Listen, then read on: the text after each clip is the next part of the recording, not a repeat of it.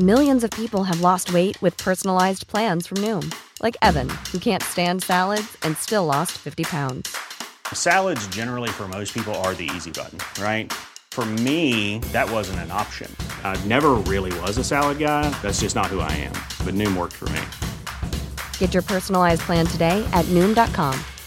Real Noom user compensated to provide their story. In four weeks, the typical Noom user can expect to lose one to two pounds per week. Individual results may vary. Even on a budget, quality is non-negotiable. That's why Quince is the place to score high-end essentials at 50 to 80% less than similar brands. Get your hands on buttery soft cashmere sweaters from just 60 bucks, Italian leather jackets, and so much more. And the best part about Quince, they exclusively partner with factories committed to safe, ethical, and responsible manufacturing. Elevate your style without the elevated price tag with Quince. Go to quince.com slash upgrade for free shipping and 365-day returns. Thank you.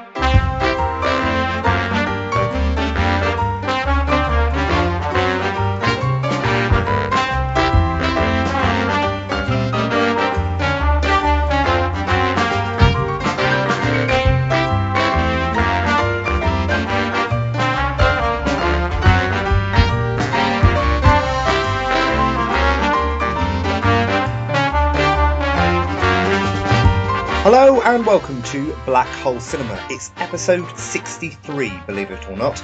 I'm Dan Taylor, and joining me this week uh, is a lifelong friend of the Black Hole Cinema and Black Hole Media crew. It's Mr. Tom East. Hello, Tom. Hi. How you doing? I'm tired. it's been a long time since you've been on a podcast. Which was the last? When was the last time you did one? I think the last podcast I did must have been an episode of Fan Friction, which maybe July, August last year. Wow, wow. We'll have to brush off the uh, rust and get you back in the game. yes. And joining us for the uh, first time uh, is Amy Walker. Hello, Amy. Hi, how are you? Not too bad, thank you. You're new to uh, Black Hole Cinema, but you've been writing a few articles for Black Hole Media in general. Is that right? Yeah, I've done a couple of articles for the Retro Box. Awesome, awesome. And uh, you've got your own blog, is that correct? Yeah, yeah, I've got my own website that's uh, full of various reviews, uh, news articles, opinion pieces, stuff like that. And that's www.transcribe.blogspot.co.uk. And obviously the transcribe's got trans dash dash scribe.blogspot.co.uk. Yeah. And they can find you on Twitter as well? Yeah, I'm at Twitter at amazing underscore Amy underscore W. Lovely. Well, thanks for joining us. Thank you for having me.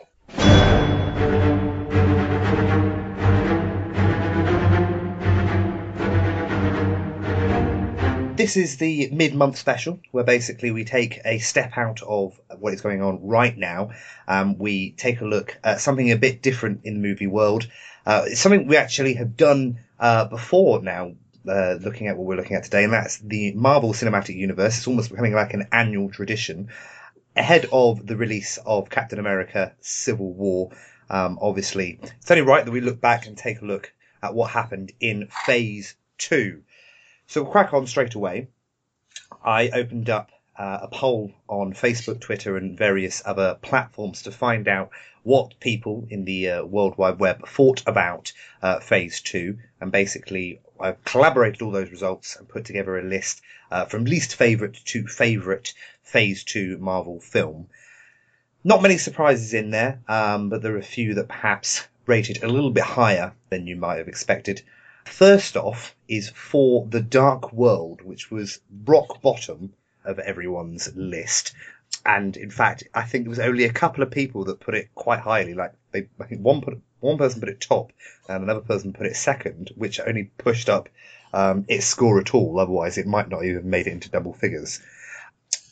Tom, you're one of the people that actually kind of put it about third or fourth on your list. so I'm going to ask you to try and uh, give us a reason why it wasn't as awful as everyone else thought it was. Oh. um, I'm not gonna lie. It ended up, I think it was third on my list, Mm. purely because I really didn't rate most of the other movies. Um, I I like that the Dark World gave us a lot more. Um, in fact, thinking about it, that's That that's a lie. It didn't. I was about to say it gave us more Sif, and it doesn't. It Um, doesn't. it lets us see Sif in action a bit more, like at the start, but suddenly the uh, all Thor's kind of friends disappear. Mm. I do, I do really like, and this is going to be a majorly unpopular opinion, I think, but I really like the um, the human crew in the Thor movies. So like Jane, Selvig, and Darcy, Mhm. and I really liked the scenes. Ironically, that didn't include Thor. Like the scenes where it's just like the scientist group Yeah. just like investigating all the stuff in London. I, I really just enjoyed that sort of aspect. And I think it's probably just because um, Darcy is just such a great character that any scene she's in comes to life. And I genuinely really like Jane. Maybe it's just my childhood crush on Natalie Portman has never gone away. no. Um, but I, I just enjoyed those scenes. And yeah, Selvig was used really weirdly in the film, but I will, f- I will forgive it purely for giving me more Jane and Darcy interactions, to be honest. Like that, that is the one thing I took from that film and was like, yes, this is good. I enjoyed this. Mm. And also Chris Hemsworth's arms. Those are always worth mentioning. It's it's actually funny that you say obviously it's perhaps an unpopular opinion that human crew being so unpopular because actually it's Selvig that's been used perhaps more than any other you know solo film character that isn't one of the main three because he's appeared in both of the Avengers films and Kat Dennings is obviously a fan's favorite but she doesn't ever really get all that much to do but do you think if it focuses on that group more and uses them and uses them in the right way that actually it might get over the issues that the second film had.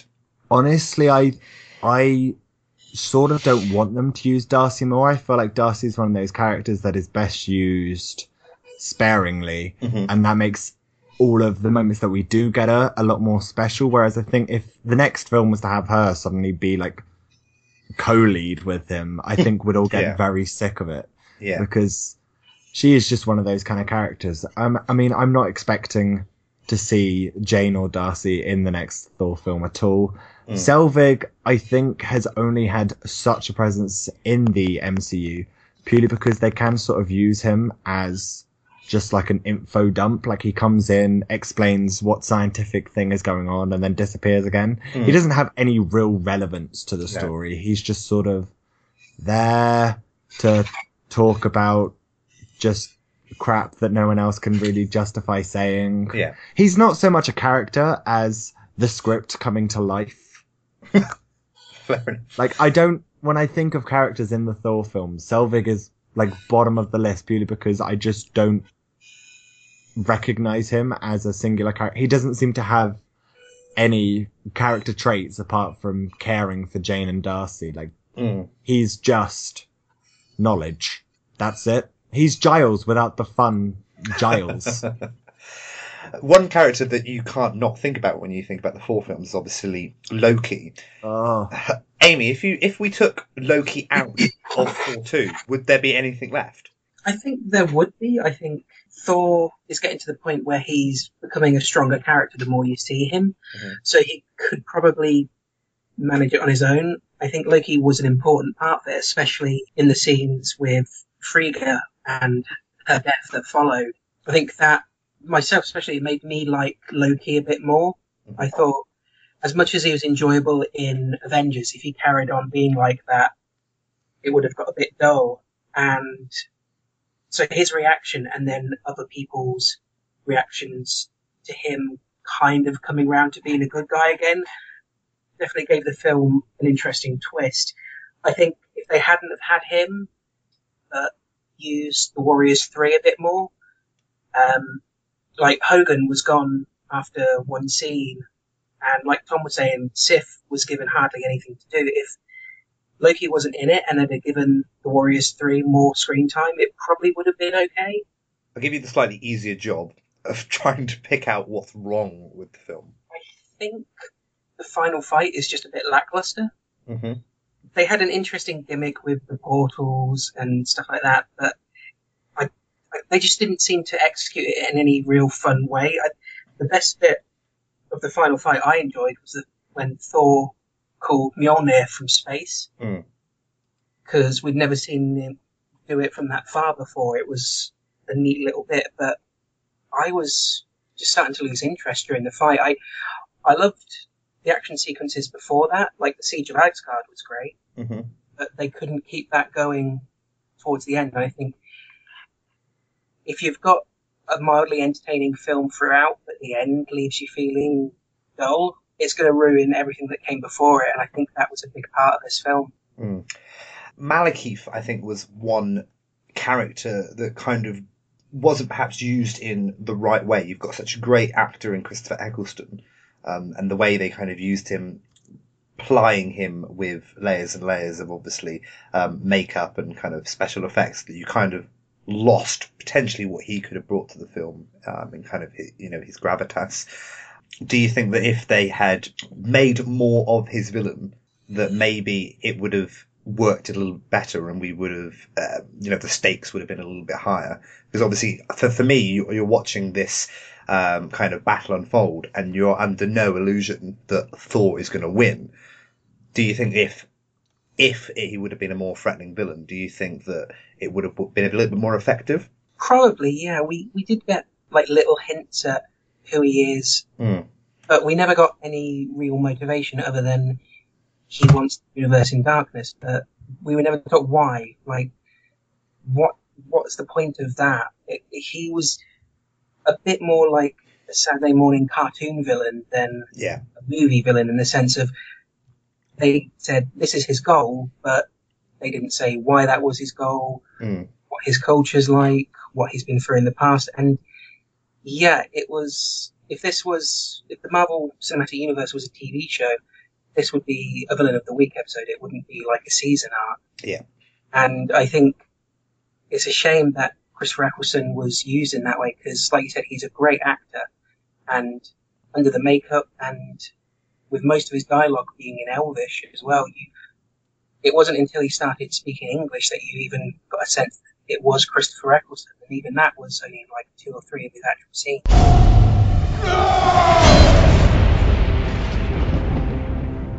You must be truly desperate to come to me for help. You should know that when you betray me, I will kill you. When do we start? Thor: The Dark World was definitely, as I said, the least favourite film. It's almost universally kind of almost disregarded as one of the worst films uh, that Marvel had produced to date. One that kind of split opinion, and I was surprised was so low on the list, was Ant Man. It was one that perhaps for some people came a lot later than some would have expected when obviously talk back along that we were going to get the Avengers.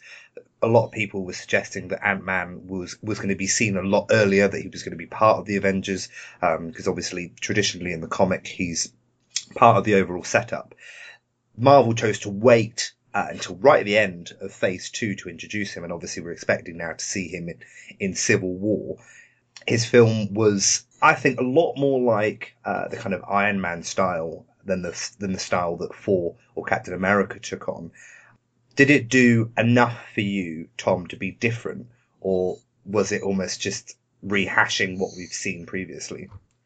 No, I, I think it made a very conscious effort to be different, and I really did quite enjoy that. I went in with like the lowest expectations humanly possible for a movie ever, Mm.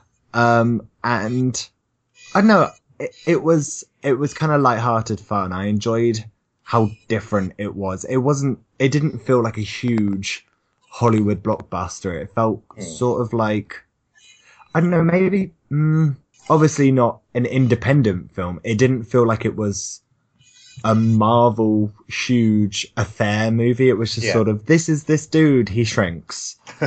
Um, and like it's a dumb concept, and I Yeah. think the movie sort of acknowledges that it's a dumb concept. So it, I don't know, it kind of rolls with it. I, I think it's enjoyable. It's, I've only seen it the once. I don't think I'd ever, I have no urge to see it again, really. But Okay. I enjoyed it for what it was. It, it was different, and I think that's definitely what Marvel needed. Yeah. They went with an interesting route with a lot of the cast and the fact that they went with quite, I don't want to say low budget TV, but the likes of Evangeline Lilly and um, Corey Stoll, who, and Judy Greer, who kind of come from that kind of um, TV budget movie uh, type background. Um, do you think if they'd gone for the for the bigger star, it would have elevated it anymore? Oh yeah, I I think with Marvel, obviously with any sort of company, Mm. if they get the bigger names, it draws in a bigger audience. Whereas Ant Man, aside from like Paul Rudd and uh, Michael. I want to say Michael Douglas, yeah, Yeah. I'm really bad with names, but aside from them, there's no real sort of huge grabs. Mm. Like, I think, yeah, I think you're definitely right with having like a TV sort of cast does sort of, I know in a weird way, it almost humanizes it because that you're not like, oh my god, look at these outstanding movie stars who look Yeah. ridiculously pretty all the time. It's like these are guys that I see on TV from like week to week, and Mm. I'm very familiar with their work, and they're pretty cool. I don't know, it almost feels a bit more laid back, like a laid Yeah. back kind of movie, which I like. Well, even the crossover character that they used, uh, Falcon, obviously was perhaps the lowest paid actor on the payroll. You know, they uh, Iron Man two, for example, had Scarlett Johansson pop up, um, who Mm. obviously has become you know a massive star nowadays. But even then, when she appeared in Iron Man two, you know, having done stuff like Lost in Translation in the past, obviously she was a big actress in her own right. Do you think if they'd used, for example, uh, had they used one of the actual big characters, had they used Robert Downey Jr. or um, you know uh, Mark Ruffalo, do you think it would have made any difference? Do you think it would have pulled more people in? I feel like at that point it would have just been stunt casting. Mm. Like, we're desperate for you to come see this movie. Whereas Falcon, a lot of people complained that he wasn't getting much to do in Age of Ultron. Yeah. And it was almost like they sort of expected people to say that. So they were like, oh, but look, he is important. Like, we love Falcon. And Falcon is just such a great character. And Anthony Mackie brings so much to him that I am glad that they used him as the crossover character because I think it adds just a little bit, little bit more. And I'm never going to complain about Falcon getting more screen time. He's amazing. I'm going to put you on the spot with Paul Rudd because he was a bit of an outside choice for the character. Was there anybody that you kind of had in mind to play him? In all honesty, it's something I never really thought about because I really didn't want an Ant Man movie. It's Mm. like even knowing the film and the fact that I don't hate it. If someone said to me, "Do you want an Ant Man movie or do you want a different Marvel movie?" I would 99.9% say I want a different one. Mm. So I think Paul Rudd did well as the character. I don't know the character from the comics all that well. Yeah. But he, he's he's likable. He wasn't he like I could bear him. In other movies, he can be kind of unbearable. Mm. So I was just glad that you know I didn't come out of the movie being like I fucking hate Paul Rudd. so Amy, you place this third on your list. Yeah. What did you like about this film that made you place it so high? Well, I just thought that compared to a lot of the films in Phase 2, it had a bit more of a lighter tone. Mm-hmm. It felt more enjoyable and it kind of stood out as just something different. Even though it was an origin story again, it's a guy in a suit again, because we hadn't really seen that origin story for a few years now and it was all sequels or like Guardians, a new team coming in. It was nice to just concentrate on one hero and seeing his journey. And who doesn't like a good heist movie? It was it was fun, especially when the heist's being done with a guy in a flying ant. It, it's just something we've not really seen before. Um, obviously, we, we, me and Tom have just discussed about the cast. Do you think they got it right, or was there anybody that didn't quite work for you? No, I didn't. I didn't mind the cast. I initially when they said that the Ant Man we're going to see was Scott Lang, I, I my first reaction was, well, why? He's the most boring Ant Man we've had. Yeah. um, I, I was hoping for a Hank Pym or you know the irredeemable Ant Man. I thought that would have been great, but the fact that they combined two of the Ant Men to sort of make Scott a bit more interesting, and then Paul Rudd is able to just play likable and sarcastic, witty so well that I, I found myself for the first time actually liking Scott Lang because of his performance. So for that, I I've got to give the movie a lot of respect because it took a character I'm so so about and made me think, yeah, I can't wait to see this guy again. As I said, it it ranked quite low overall. It was only four points ahead, uh, uh, or Thor two. Um, there was then quite a separation between that and the next place film, and it did take the least amount of money out of the six film six films on the list, but obviously being, uh, with the exception of Guardians of the Galaxy, being the first kind of uh, original film without without previous um, film to kind of back up its um, kind of audience, it actually did quite well. It took 500, or just over 500,000 million dollars worldwide. So it's not too bad. And I know the DVD sales also did quite well and people are looking forward to seeing him in Civil War. So I think overall, even though it doesn't seem like a lot of money, and even though, as I said, it took less than any other film, I think it did quite well in its own right and it'll be interesting to see where they go next with the character, whether they go down the route of Captain America and Iron Man 4, etc., and they roll out the sequels in the future, or whether they concentrate on bringing in all these next heroes that they've got to bring in that we're obviously already aware of uh, Black Panther and um, uh, Doctor Strange, etc. There's no reason to be scared. Oh, no, no, Daddy don't get scared. Good. How'd you do that, bro? Don't freak out. Look at your shoulder. I'm Ant Man.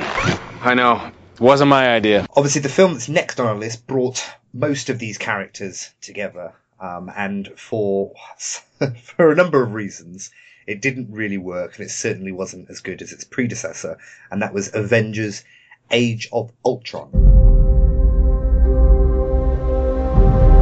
I was designed to save the world. People will look to the sky and see hope. I'll take that from them first. Tom. Hello. Avengers: Age of Ultron. Uh, again, you ranked that quite low. Is that The right? lowest. Yeah, the lowest of the low, and you were not alone when you put it that uh, when when you placed it there. Why was it such a train wreck? I think the it's literally compared to the first Avengers film, which Hmm. a lot of people, not even just huge Marvel fans, but a lot of just casual moviegoers will say is such a. I don't think groundbreaking is the word, but it, it is such an enjoyable film. Hmm. Age of Ultron just it's it's not the most flawed film in the world, but the fact that it's the sequel to one of the most loved films of the last 10 years just means Yeah. that it just fucks itself over. And I don't know, I think it is possibly that the hype was so high Mm. that it was it was impossible for anyone to match up to that. So going in, everyone had all these expectations. Marvel was never going to meet that, like all of the expectations that everyone had. But I, I think it was really fumbled. I don't know if it was in production or if it was the writing or if just Joss Whedon was too tired to make the film. Like, I don't know. It, it felt like they had an idea and then they played like hot potato with it and it got on the floor, it got a bit messy. They picked it back up, they started throwing it around again, and by the end they were like, Yeah, this is totally an eatable potato, and it's not. I don't know why I went with the potato metaphor, but I feel like it applies. Honestly, one of the things that the first Avengers film was kind of praised for was how they brought together all these characters from th- these different movies and did it so well. Amy, do you think that's where Age of Ultron went wrong? Is that they were adding even more characters to the mix, and this time they just couldn't get the balance right? Yeah, it was the the introduction of new characters was always going to be difficult because you've already got a team of six, and then you're adding three more to the mix. It's whilst it might work in comics month to month on screen in an hour and a half, two hours, you, you're going to start losing time to focus on those characters. Hmm. And I think it definitely played into that territory. You know, they, they did do some good things, like you got a lot more Hawkeye than I was expecting. Um, but he was pretty much the only character who actually got anything from the film. Um, like Scarlet Witch, Quicksilver were hardly there. The Vision, who they utilized in the action sequences amazingly, had very little explanation. Like I, I, I know people who aren't familiar with the comics who turn around after asking, "Well, what is this guy? What can he do?" Like his powers seem to be all over the place. They they didn't really get a feel for who he is. Mm. And whilst that might come in the future, I think it definitely detracts from this one film. And it's it's a shame because it just even from the outset it, it felt a bit forced. Um, the fact that the Avengers were hunting down a Hydra base at the beginning, and they make mention of it being yet another Hydra base. It's like, well, why why have you come together to hunt Hydra bases? There's there's nothing to suggest they'd been doing that before. Even like a mention as an offhand line in Agents of Shield, it just felt like they didn't know why they should all be together at the start of the film, so they just made up, well, they're they're hunting Hydra, and it, it just felt a bit. Considering everything that happened in the other characters' films, where the Avengers didn't come together, it just felt like a really weak excuse to have them all together at the start. Mm. Uh, Tom, you talked about how the hype, perhaps, you know, was potential, the potentially the downfall of the film. I remember watching the trailers and being so excited about the film, and the trailers were done so well. Do you think actually that again the trailers contributed to the fact that we saw quite a bit of the film before we even saw it? Oh yeah, I mean, I didn't go into the film knowing the entire plot, but every time I think of this movie, I just get overwhelmed with disappointment. and yeah, I definitely think the trailers were, they were very good trailers. Hmm. But how many times, like in today's society, especially in the last couple of years, do we have amazing trailers for movies that turn out to be utter shit? like, I've sort of just learned to either not watch trailers or just don't pay attention to them because they're going to shovel the best bits in, and then you're either going to be spoiled or you're going to be like, oh, in context, it's kind of lame. And it just so happens that this entire movie in context is lame. Uh, it's something actually we've talked about recently on on the podcast actually that how the best trailers recently are the ones that don't tell you anything at all and the ones that overshare as you said end up falling flat because you're like well in context it doesn't really work. It looks nice but it doesn't really say anything doesn't really do anything new. And amy that's what you mentioned about hawkeye. He's the only character we actually learn anything new about. And I remember before the film when we were told that we were getting Ultron, comic book fans in particular being so excited that we're getting this fantastic uh, comic book villain because, as far as I'm concerned, Marvel don't have too many brilliant, memorable um, villains. Not like the DC, not like DC comics where you know you've got them coming out your ass. Um, in Marvel, you know you've got so few really iconic villains that people were excited to get Ultron why do you think it didn't work? What what went wrong with Ultron? What didn't they do? Well, he didn't really feel very much like the Ultron from the comics. Mm. Um, obviously, the comics have had years to build up on his character, but he he just felt a little all over the place. Mhm. And I'm not going to put that down to the performance. I, I thought James Spader was brilliant. Um, having most recently before Avengers seen him in The Office, I know that he can exude menace just from playing a guy in an office building. So when they cast him as a killer robot, I thought, yeah, great. um, but it was moments where he's like having one of his rants and he suddenly forgets the word children or when he attacks Andy Serkis and then starts apologizing. It felt a bit all over the place and Mm. it didn't really work, especially the whole idea that he's forgetting what words to use. It's like, well, he's absorbed the internet. Surely that would be just something he wouldn't be able to do. He'd remember everything. And it just, it didn't really make much sense the way he was used. Like, why he ca- he actually seemed to care about Wanda at the end as well, telling her to, to leave before she died. It's like, well, you were going to wipe out humanity. Why do you care about this one? It's, yeah, it, it, it felt like they didn't really know how to use him in the context of the film.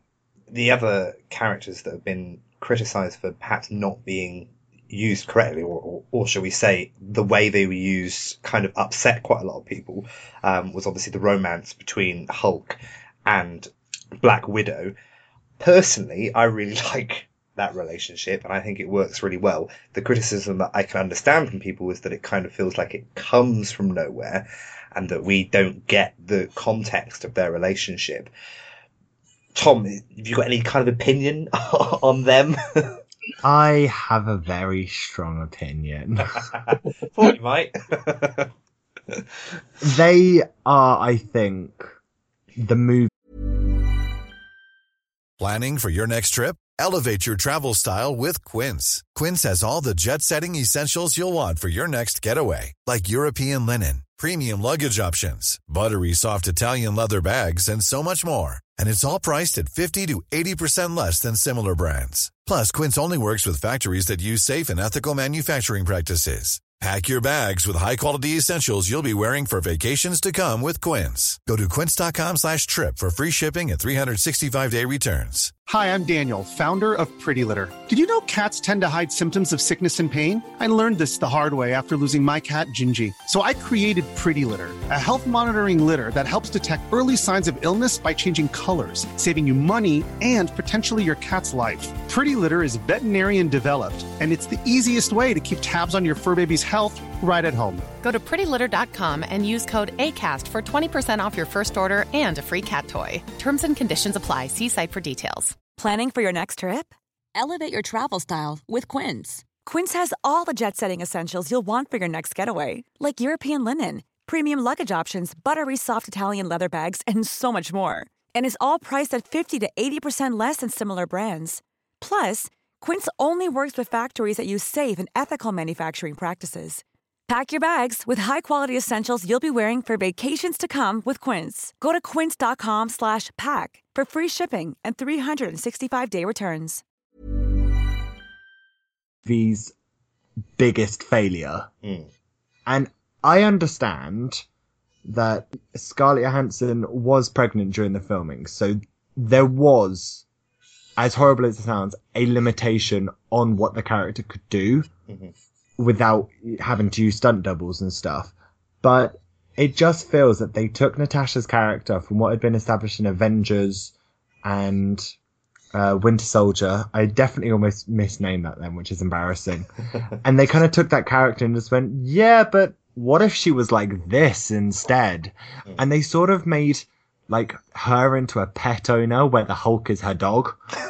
Um, and like she has chihuahua. yeah, and like her superpower is calming the dog down.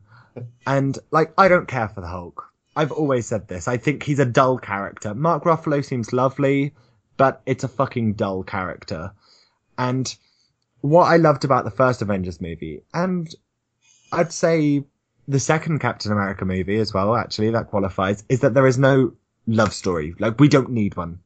We don't.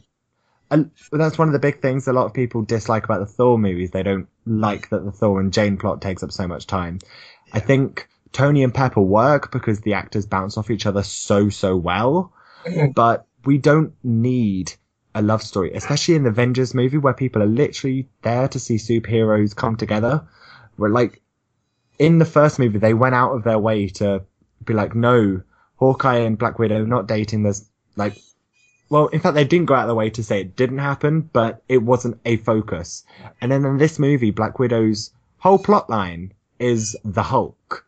And it's, it, one, it feels demeaning to the character. Two, it feels just, it, not unfair to the audience, but it feels like you're sort of dragging them down. Like they go in expecting more of what they see in the first one. Instead, it's like, yeah, there's more, but there's also this romantic plot line which has come from nowhere, leads to nowhere, and sidelines possibly one of the best characters in the whole MCU. And it's just, I don't know whose idea it was, but I really want to go in and just throttle them because it's just the one thing that brings the whole movie down. And I think the fact that that plot line soured me so much makes all of the other somewhat forgivable mistakes that the movies makes so much worse because I'm like, you fucked up this one big thing, and now I can't help but notice all the other ways you fucked up. Because like I'm sure there's ways in the first Avengers movie which uh which are not quite as great, like Captain America's suit, but we're sort of willing to forgive that because the movie is good. Mm, yeah. But with this, it just kind of it kind of clings to everything else and drags it down with it. It's like an octopus. It's not a ship, it's an octopus dragging all the other ships down into the ocean so everyone drowns. Yeah, whosoever be he worthy shall have the power. Whatever, man. It- It's a trick. Oh, it is much more than that, my friend. If I lift it, do I get to rule Asgard? Yes, of course. I will be fair but firmly cruel. be right back.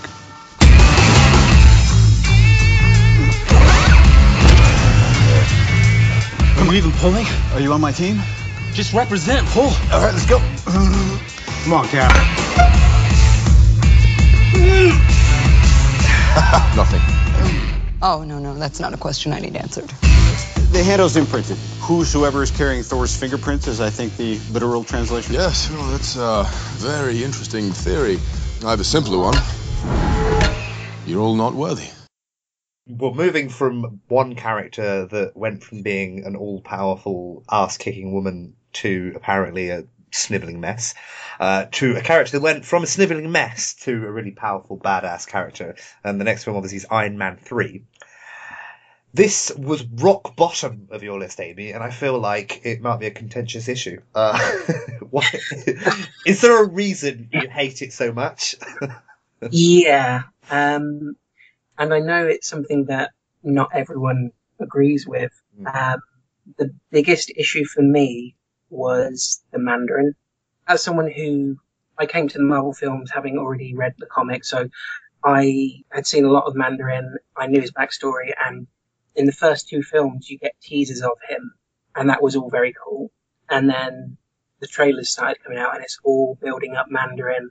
And we're sitting, me and my friend are watching it. We're sitting there in the cinema, and then you get the scene with is it Trevor? Is Yeah. the name of the film? Um, and me and my friend Art, we went from enjoying the film to having to resist the urge to walk out.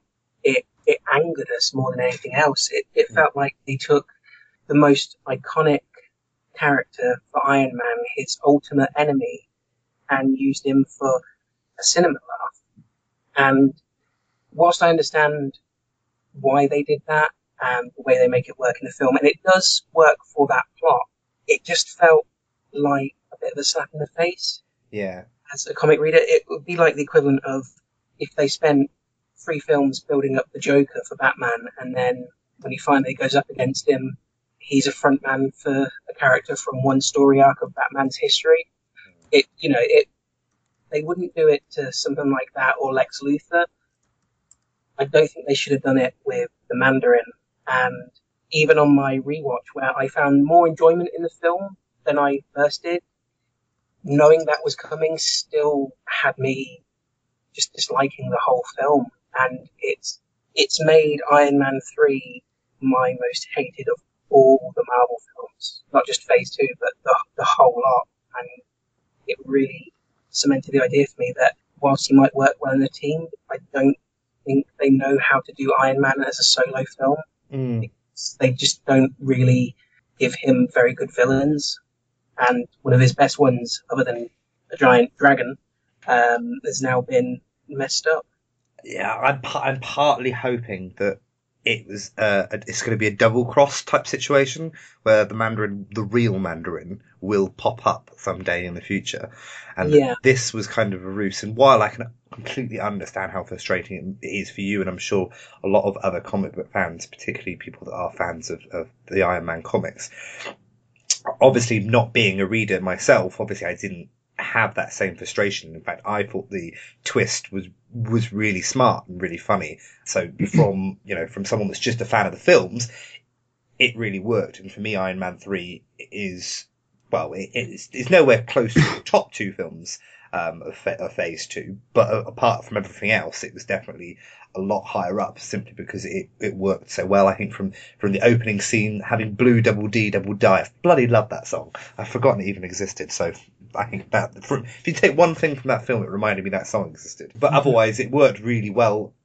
And I think it used Pepper Potts well as well. I think she was she was a character I never really liked until that film, mostly because I think Gwyneth Paltrow needs a slap in the face.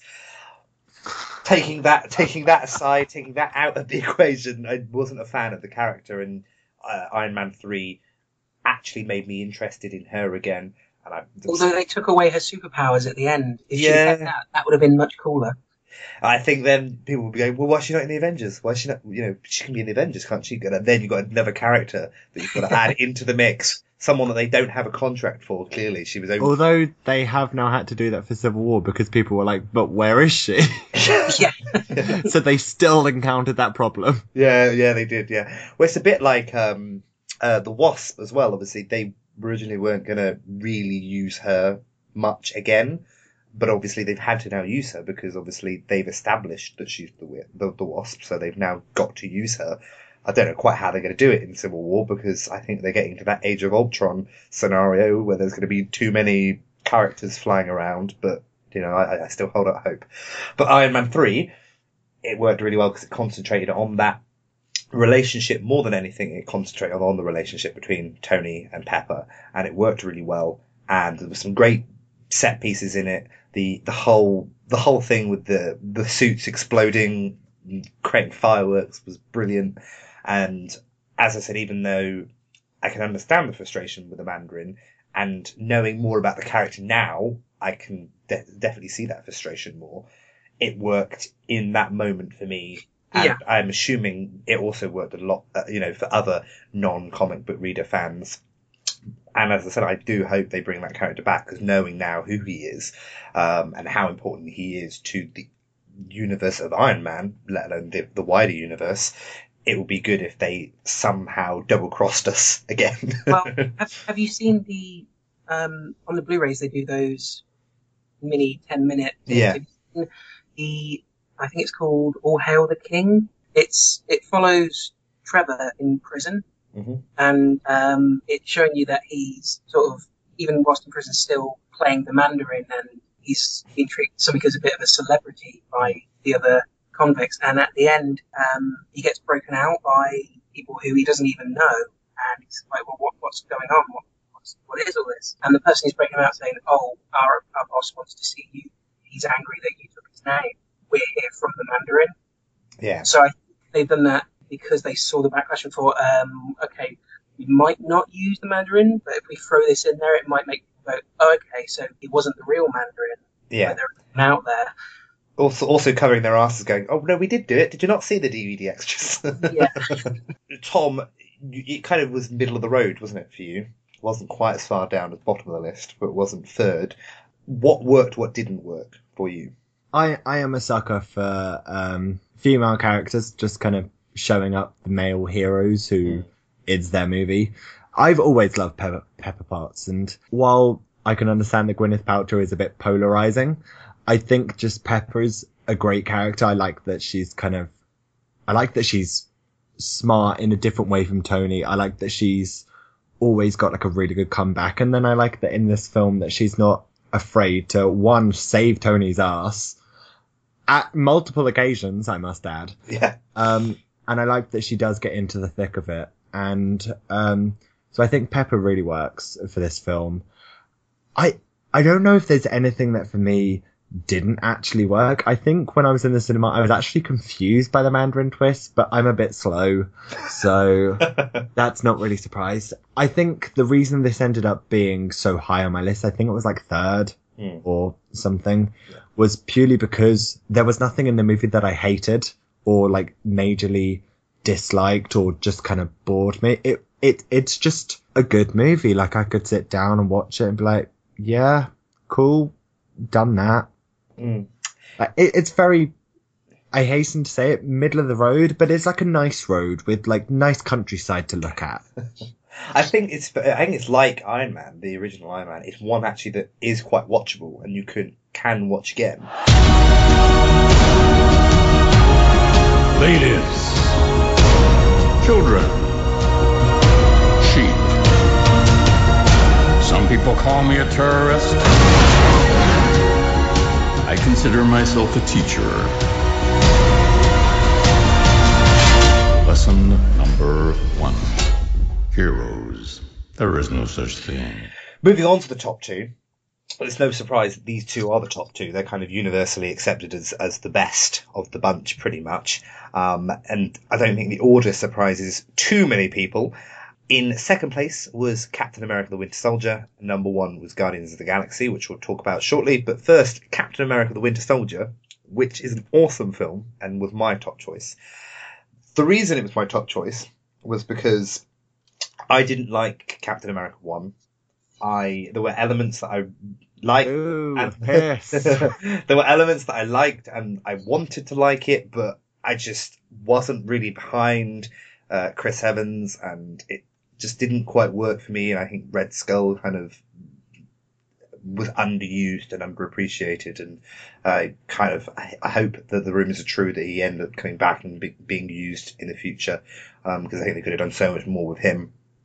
And I went into Winter Soldier with the lowest expectations possible, thinking, oh, it'd be all right, you know, it probably will be just like Thor 2 and I'll be disappointed. However, it was brilliant. It was, it is something completely new, um, and it took not only Captain America in, in a different direction, but obviously took the whole universe in a completely different direction, which had ramifications for the whole of the MCU and obviously for Agents of Shield as well, which is well worth sticking by. If anybody isn't watching it. I recommend getting back on it because it actually has recovered itself after a pretty traumatic train crash of a season in season one.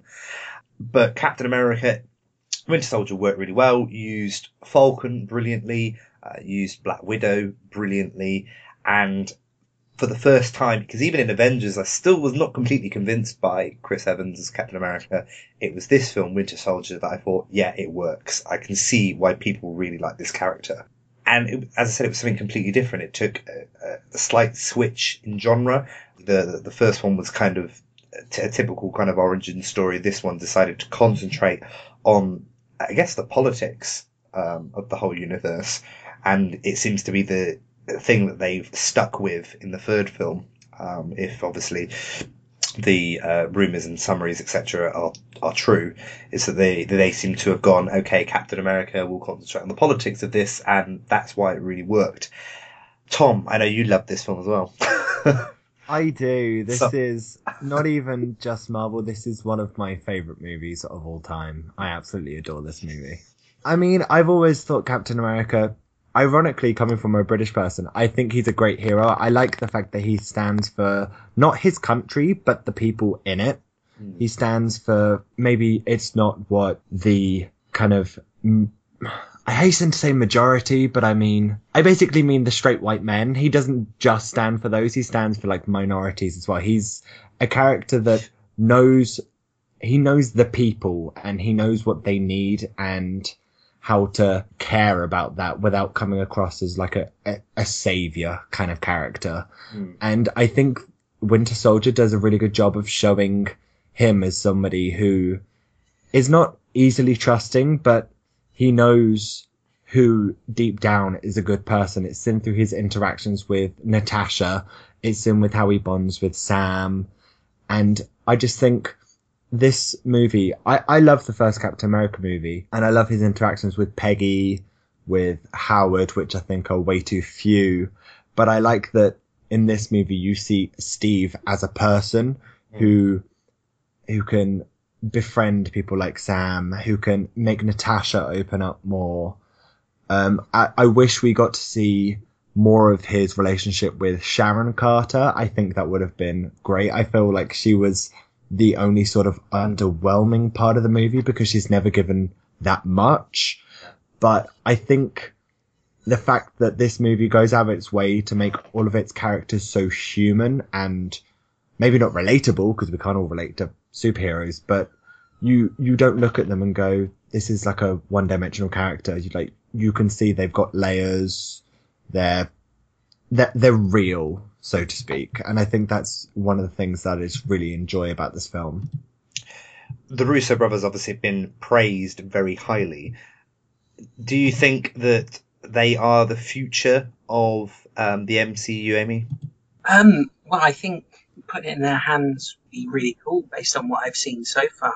Um, Winter Soldier, like like Tom's saying, it's myself. It's not just one of the best comic book movies. It's just an all-round great movie. If the superheroics out of it, it would still be brilliant. And it seemed to do more world building than almost any of the other films, even in Phase One. So if they can keep that mix of superheroics and realism and character development and carry that forward, I think it could be a really good thing. I know Civil War's coming next, and there's a lot of heroes in that, and it could easily become overwhelmed. But I think I've got more confidence in the Russo brothers being able to do that now than if they'd have turned around and said, Whedon's doing Civil War after Ultron. Robert Redford also stars in this as Alexander Pierce. Tom is he's fantastic in this. What, what did he bring to the performance that was that was interesting? I'm not gonna lie. Pr- previously to this movie, had no idea who the fuck Robert Redford was. the only thing I'd seen him in was The Great Gatsby, and I'd only seen two minutes of that film where he does just the worst smile I've ever seen a person pull. I I think he works because he he's sort of got that whole trustworthy father figure about him, but then that's very cl- very quickly like ripped away. Um, and I don't know. I think the fact he plays it so cool, like you never see him get overly angry. He's always very. It always feels like he's in control of the situation, even when he's not. And I think the fact that he can do that as a villain, I think that makes him very effective. Um, and it it's just nice to see. He's not crazy like Loki. He's not, you know, mini Hitler like Red Skull. He's he's just sort of he's a modern gentleman who just takes everything in his stride. And I think that's what's sort of chilling because, you know, you kind of start thinking he is a, I think he's very clearly written as a reflection of real politicians and real leaders who are equally as like well spoken and respected, so to speak. And I think that's what one of the movie does so well. It it reflects real life with superhero elements. And I think um Pierce's presence in the movie is just another reflection of that. And I think that's what makes him almost so chilling is that you can kind of almost imagine this person in real life. He also looks a bit like Donald Trump. Just Oh, he does, but that's offensive to Robert Redford. yeah, so- it, it is. I feel sorry for that he has the same kind of hair. You're saying about what he looks like. This is going to come across as a bit offensive as well. But when when I was watching the film, I was half expecting at the end for his face to come off and it be the Red Skull. And my main reason for thinking that was I looked at his face and went, "Yeah, I can see that being a mask." Yeah, I in fact I thought it was going to be like a Scooby Doo thing. Like Yeah, that's what I when he's down on the floor, they were just going to like grab him by the hair, rip it off, and oh my god, he's Red Skull. But no, no, the movie did not do that. That's my one disappointment that there was no Scooby Doo reveal. Coming up on the drop zone, Cap. You do anything fun Saturday night? Well, all the guys in my barbershop quartet are dead, so. No, not really. You know, if you ask Kristen out from statistics, she'd probably say yes. That's why I don't ask. Too shy or too scared? Too busy. Was he wearing a parachute? No. No, he wasn't. Why we all put Captain America as our top choice, a lot of people put Guardians of the Galaxy as their top choice, and I completely can respect why they would do that. Why was the film so groundbreaking, Tom, do you think? I think it was groundbreaking because aside from hardcore comic fans, nobody had a fucking idea who the Guardians of the Galaxy were before this movie. Um, I certainly had no idea. And it came in with a great trailer and then it delivered with a great movie with a great cast and it just, it ticked all the right boxes. After Avengers was always going to be hard to follow and then Iron Man 3 and Captain America, they all provided something different. Guardians just came in and sort of provided something that was even more far out. And I think that's why a lot of people connected to it. I mean, obviously Chris Pratt is very charismatic. The, the effects are great. Everybody loves Groot and Rocket. Um, I, I think it's just different and that's why people enjoy it so much. It's not, I don't even know it. I mean, it's a team up movie like the Avengers, but it's, you can't really compare the two. It's, it's a lot of fun. Like, I think, aside from Captain America, if I was going to sit down and rewatch any Marvel movie, movie, um, movie, it would probably be Guardians. It just seems like a lot of, a lot of fun. You can switch your brain off, just enjoy the fact that there's a giant tree talking and it's the end of the movie and you're crying and life doesn't make sense and I, I don't know. It's, it, it's just good. If you've got any criticisms of the film, Amy, what would they be? really no, There's not much about it I would criticise. uh, I guess if I'm going to pick for it, my, my only thing would be I'd have liked more Thanos because he was amazing. A bit more of that would have been great, but that's only if I'm really, really looking for something to be wrong with the film. Everything else, I enjoyed. Yeah. Uh, where do you, where do you think they're going to go next with it, Tom? Like, how, how do they go to Guardians of the Galaxy 2? You know, what are they going to do? I'm not gonna lie. I have no fucking idea. like, I couldn't, I can't, I still can't even begin to comprehend the first movie. so, I think with every other franchise in Marvel, it's, it's fairly easy to go where they're going next. Like, Marvel's, it's, it's good movie making. It's not always groundbreaking movie making. Oh god, I didn't mean for that to rhyme. Um, but Guardians is, is so out there that I, I mean, I don't know the source material. I'm sure there's people who know, who are familiar with the source material, maybe have to go, oh, but they could adapt this arc. It's kind of set it up. I mean, I guess we'll find out more about, uh, Star Lord's past and his parentage, but I don't know. I, I feel like whatever volume two is to be, it's to be different. It's to be exciting. And I almost just want to tune out of like any spoilers that come out, any casting, so that I can just go into the movie and be as surprised as I was with the first one. And I feel like that'll make me enjoy the film a lot more. I, I don't want to go in with expectations. Age of Ultron let me down enough. So I'm just trying to, I'm just trying to remain neutral until I'm in the cinema. I come from Earth, a planet of outlaws. My name is Peter Quill. There's one other name you might know me by Star Lord. Who? Star Lord, man. Legendary outlaw. Guys? Forget it. Drax, aka the Destroyer, Gamora, surgically modified and trained as a living weapon. Subject 89P13 calls itself Rocket. What the hell? They call it Groot. I'm Groot. Ain't no thing like me except me. They call themselves the Guardians of the Galaxy. This might not be the best idea. Even though we're trying to remain neutral. Uh, before we sign out, Civil War, what is the one thing that you're most excited about? Amy up first. I'm looking forward to seeing more Bucky. Um, as much as everyone's excited for Spider-Man, I I love Bucky in the books. I think he's great, and the bit from the trailer where him and Cap are just beating the shit out of Iron Man looked awesome, and I can't wait to see that. Tom? I just really want to see Iron Man get his ass handed to him. He's such a smug fucker.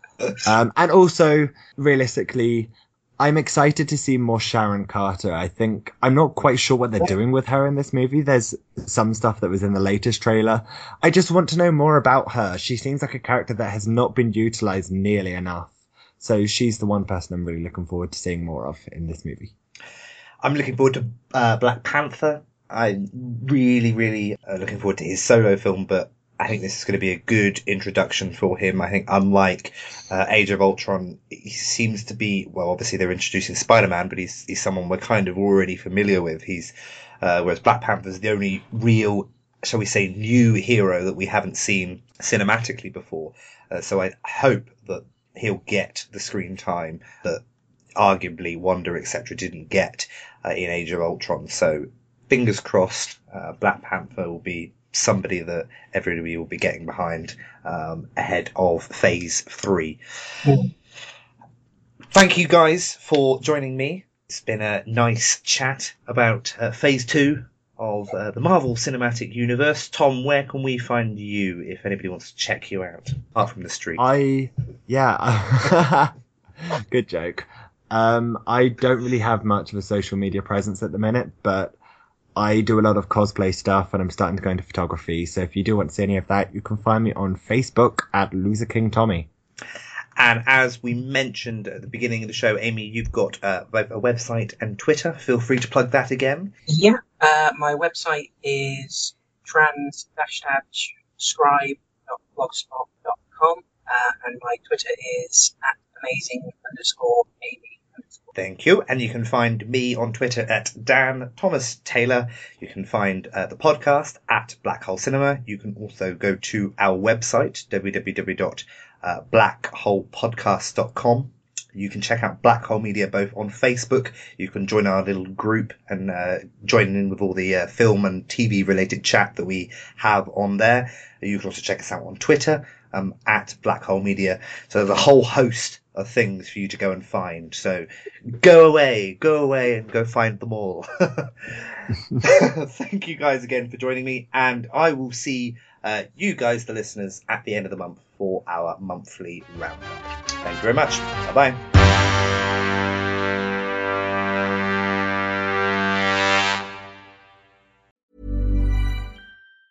Planning for your next trip? Elevate your travel style with Quince. Quince has all the jet setting essentials you'll want for your next getaway, like European linen, premium luggage options, buttery soft Italian leather bags, and so much more. And is all priced at 50 to 80% less than similar brands. Plus, Quince only works with factories that use safe and ethical manufacturing practices. Pack your bags with high-quality essentials you'll be wearing for vacations to come with Quince. Go to quince.com slash pack for free shipping and 365-day returns. Hey, it's Paige DeSorbo from Giggly Squad. High quality fashion without the price tag. Say hello to Quince. I'm snagging high-end essentials like cozy cashmere sweaters, sleek leather jackets, fine jewelry, and so much more. With Quince being 50 to 80% less than similar brands. And they partner with factories that prioritize safe, ethical, and responsible manufacturing. I love that. Luxury quality within reach. Go to quince.com slash style to get free shipping and 365 day returns on your next order. Quince.com slash style.